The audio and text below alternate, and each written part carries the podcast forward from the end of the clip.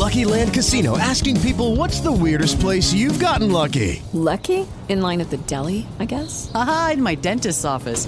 More than once, actually. Do I have to say? Yes, you do. In the car before my kids' P T A meeting. Really? Yes. Excuse me, what's the weirdest place you've gotten lucky? I never win and tell. Well, there you have it. You can get lucky anywhere, playing at Lucky Land Slots dot com. Play for free right now. Are you feeling lucky? No purchase necessary. Void where prohibited by law. eighteen plus. Terms and conditions apply. See website for details. F S N Radio. It's all about what's next. Go to financial survival network dot com and sign up for your free weekly newsletter. You'll also get three free reports. The Financial Survival Network. It's all about what's next.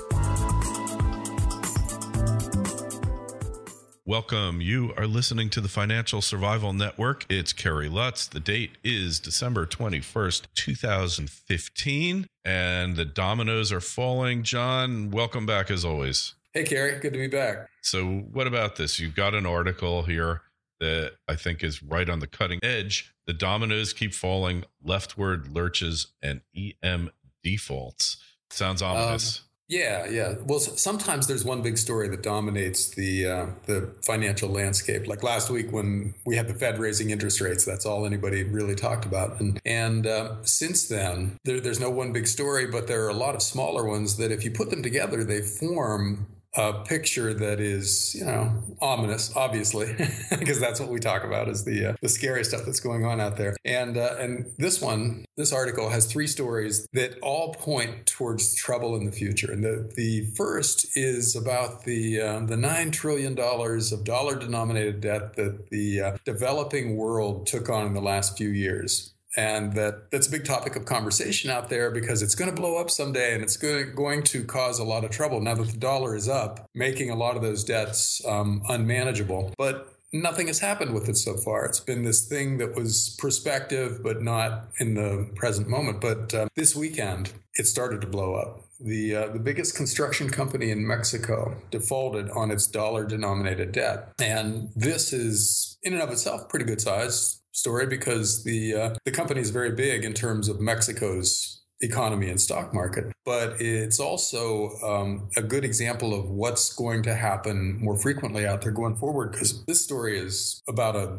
billion dollars worth of dollar-denominated debt that's been defaulted on. And so the amount of dollar-denominated debt that's in the emerging markets now is about nine thousand times that big. And so in the future, if this is any indication, we'll see a lot more of this, and the numbers are going to get bigger and bigger and uh, and become scarier and scarier, and not just for emerging market debts, because a lot of these bonds and bank loans are owed to developed world institutions. In other words, either, either our big banks are on the hook for this debt or a lot of our pension funds and, and hedge funds are. So blow-ups there, you know, defaults in the emerging markets will come back to haunt us. And I think that's very much in prospect for two thousand sixteen. We should see a lot more of this. Um, and on the political front, um, when, just generally speaking, when you borrow too much money, uh, your political system tends to spin out of control. You become an ungovernable system. And that's also happening out there. Um, Brazil, for instance, responded to the um,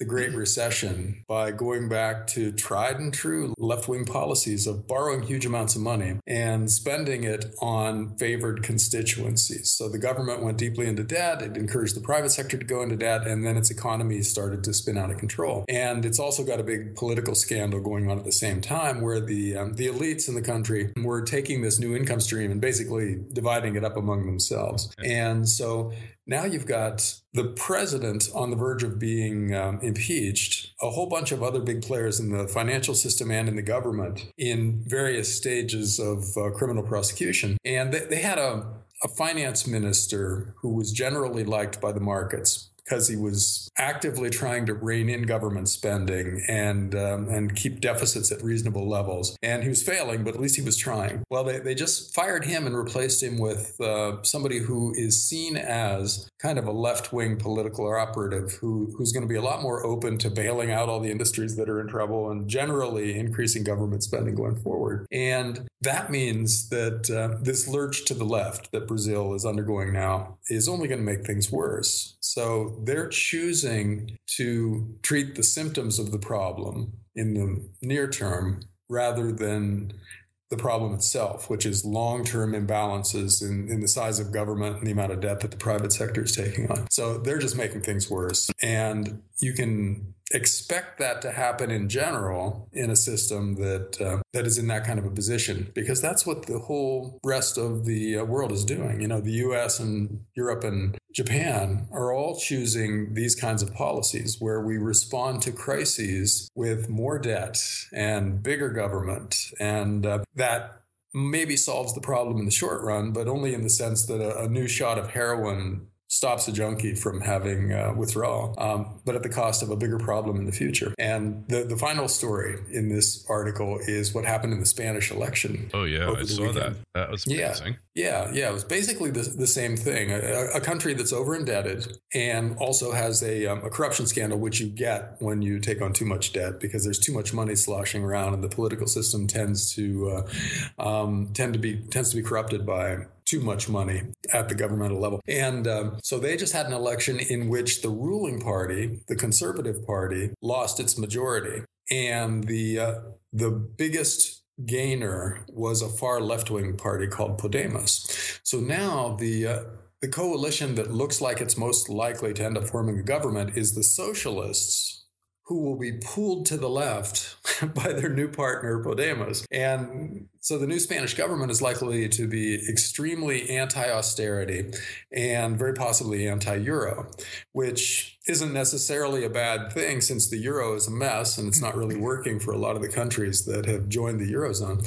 But it will mean higher government spending, probably higher taxes, and, uh, and more inflation going forward, and instability going forward. So so we're seeing lurches to the left right now um, in some countries that are in financial crisis. And this will not lead to a solution. Not that there is really a good solution when you borrow too much money, but uh, the impulse to inflate your way out of financial crises leads to instability historically. And so that's what we're seeing around the world right now. And to the extent that it continues, it means that the currency war is going to rev up. You know, everybody's going to be trying to depreciate their currencies at the expense of their trading partners, who then have to respond in kind. And you get kind of a race to the bottom in fiat currency values. So that's part of the big story of two thousand sixteen. We've got this deflationary crisis that's coming to a head around the world with commodities crashing and the economy slowing down. And you're seeing political systems adapt to this by increasing government spending and, and generally trying to inflate their way out of their problems. So this kind of instability is what will dominate the headlines in two thousand sixteen. And it's very possibly the final stage of this process, the death throes of these fiat currencies. So I, I think we've got a fascinating year coming up, Kerry, and uh, at least from a theoretical standpoint. From the Living standpoint it, of the average person, so it's going to be a nightmare. Yeah. Living through it, not so good.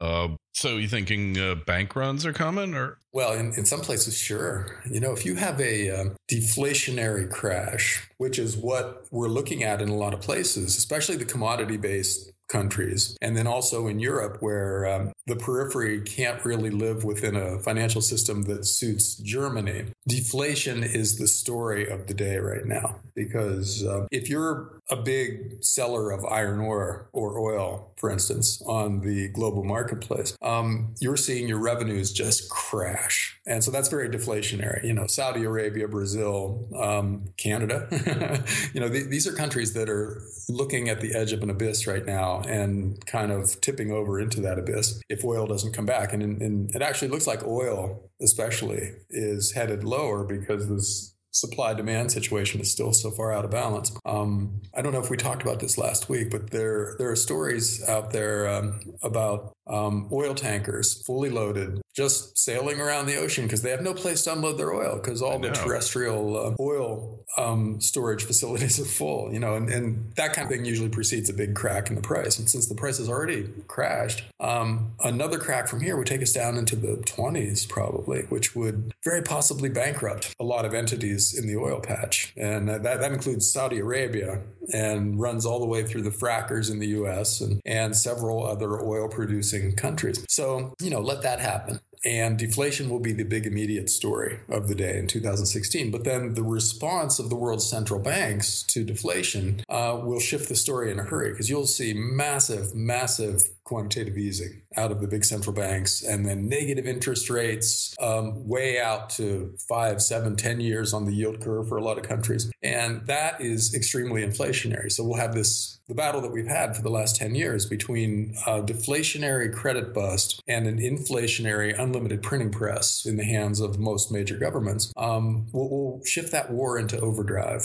And I think eventually the unlimited printing press wins. But it's a question of timing. Does deflation completely define the economic landscape of the year ahead? Or do central banks jump on this right away and shift the story to inflation later in the year? I don't know. We'll see. But either way, fascinating prospect, you know, because we've never been here before. This is completely uncharted financial territory, and it's going to be really interesting to see how it plays out. And if you look at the dollar, uh, the dollar has been a big surprise. Uh, it's outperformed virtually everybody's expectations, uh, mine and yours. Uh, who thought that this was going to happen? Where we thought the dollar was headed for the dustbin, and it is eventually, let's face it. But uh, not so quick, evidently. There's still a few more rounds left to go in this uh, in this travail. Yeah. If you just look at U S numbers, you would say that uh, the dollar should be plunging in value. You know, the amount of debt that we're taking on and the amount of money that we're creating and, and the various other kinds of leverage and financial instability that we're seeing. Um, that's that's all bad news for a currency in a vacuum. But it turns out that the rest of the world is in, in even worse shape. And so we're seeing capital inflows Um, looking for a, a safe haven, and they're choosing the dollar, as bad as we are. You know, it looks worse from the point of view of um, a rich guy in Brazil or China. You know, you look around and you see your your domestic economy, your local economy on the verge of spinning out of control. And so what do you do with your capital? You move it to a place where you might have a year or two of tranquility uh, before it all hits the fan. And so that's why um, Miami condos are sort of the uh, this year's bank account for a lot of foreigners. You know, they, they don't need to make money on their Miami condo. They just think of it as a place to store their cash. So they, they buy this piece of real estate in the U S or, or a um, Manhattan townhouse or a San Francisco apartment. You know, you can, you can buy these things and be reasonably certain that you'll get some money back in the future. Even if it doesn't hold its current value, you'll still do better than you would in a hyperinflating Latin American economy or a, a Chinese economy with capital controls that, that won't let you move your money and, uh, and then um, force you to deal with whatever it is that happens during the credit crisis that stems from all the money that China borrowed in uh, the, the last five or six years. So, yeah, um, the U S is benefiting from safe haven flows right now, and it could continue to benefit, especially if we continue to tighten. You know, if the Fed decides it wants to raise interest rates a couple more times, while the uh, European Central Bank is aggressively easing and uh, the Chinese Central Bank is aggressively easing, and Japan is just going hog wild over there, buying stocks and E T Fs and pretty much every other financial asset with newly created yen.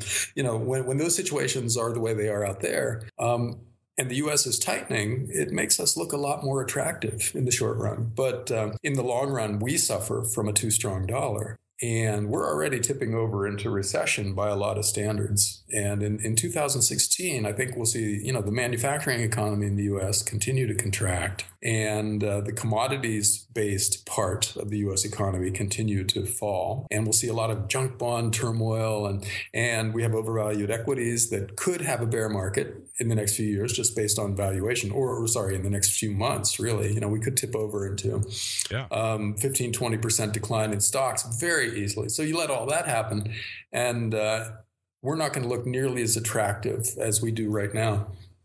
Oh, no question. But again, everything is relative.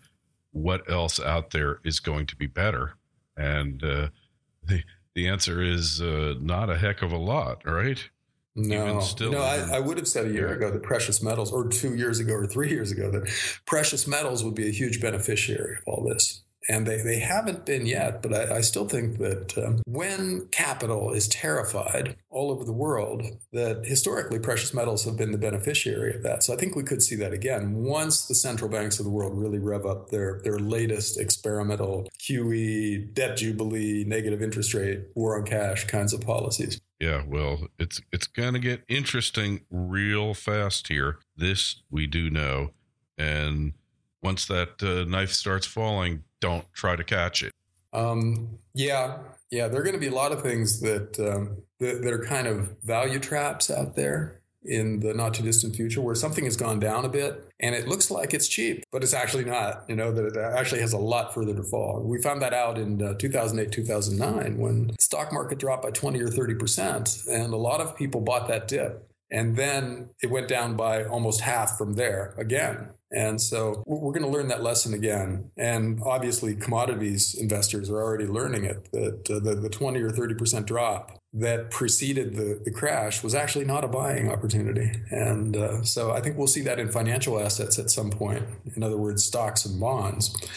And when it happens, it's going to shock a lot of people, and it's going to burn a lot of people who don't deserve to be burned. You know, the uh, the retirees and the pension funds that manage the retirees' future benefits. Uh, these are the guys who are going to suffer because they've been herded into riskier and riskier investments over the past three or four years. And now they're stuck in junk bonds and dividend-paying stocks and things like that that are just going to crash if we have a financial crisis. And we've created the conditions for a financial crisis. So we could see these people who don't deserve to be hurt being really hurt in the year ahead. I'd say you could count on it, because the uh, the big guys have got eighteen different strategies for dealing with this. Even some of them get burned too. The hedge oh, funds. Yeah, you know, hedge yeah. funds are having a horrible right. year. oh, God, the so-called yeah. smart money is getting crushed right now, and they really don't know what to do, because they've uh, they tried one thing and it doesn't work, so they switch and they try something else and it doesn't work, and, and they just end up losing a lot of money. And then then they get redemptions where people want their money back, which forces them to sell things at bargain basement prices. You know, that that's the kind of cascade failure that happens in a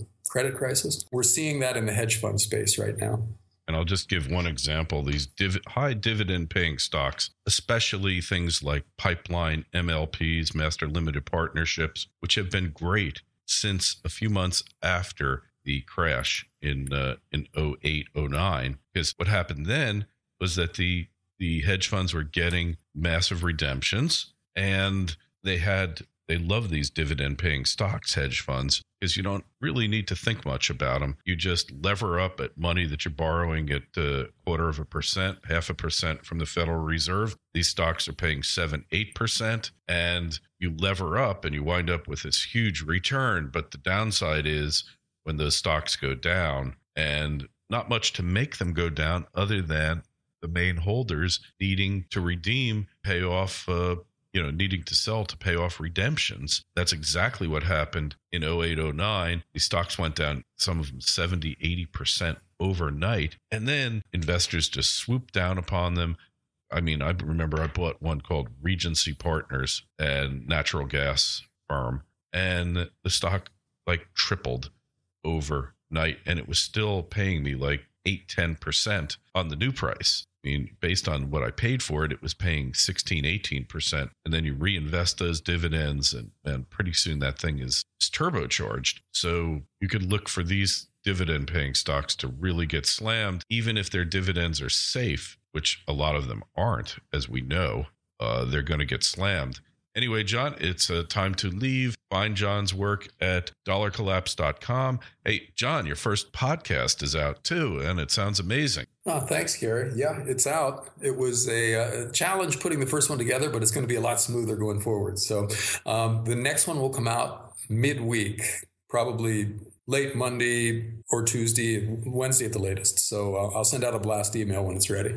Yeah, and uh, if you want to get the uh, link in advance, uh, John, uh, where where should they email you? Info at dollar collapse dot com is the best email. And uh, I'll put you on the mailing list for future podcasts. And and we'll have it posted on financial survival network dot com as well. So you'll be able to find it there. And John, good luck with the podcast. We'll talk to you next week. Thanks, Kerry. Talk to you next week.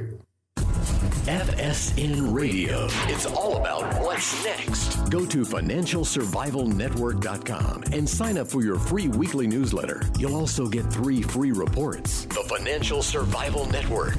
It's all about what's next.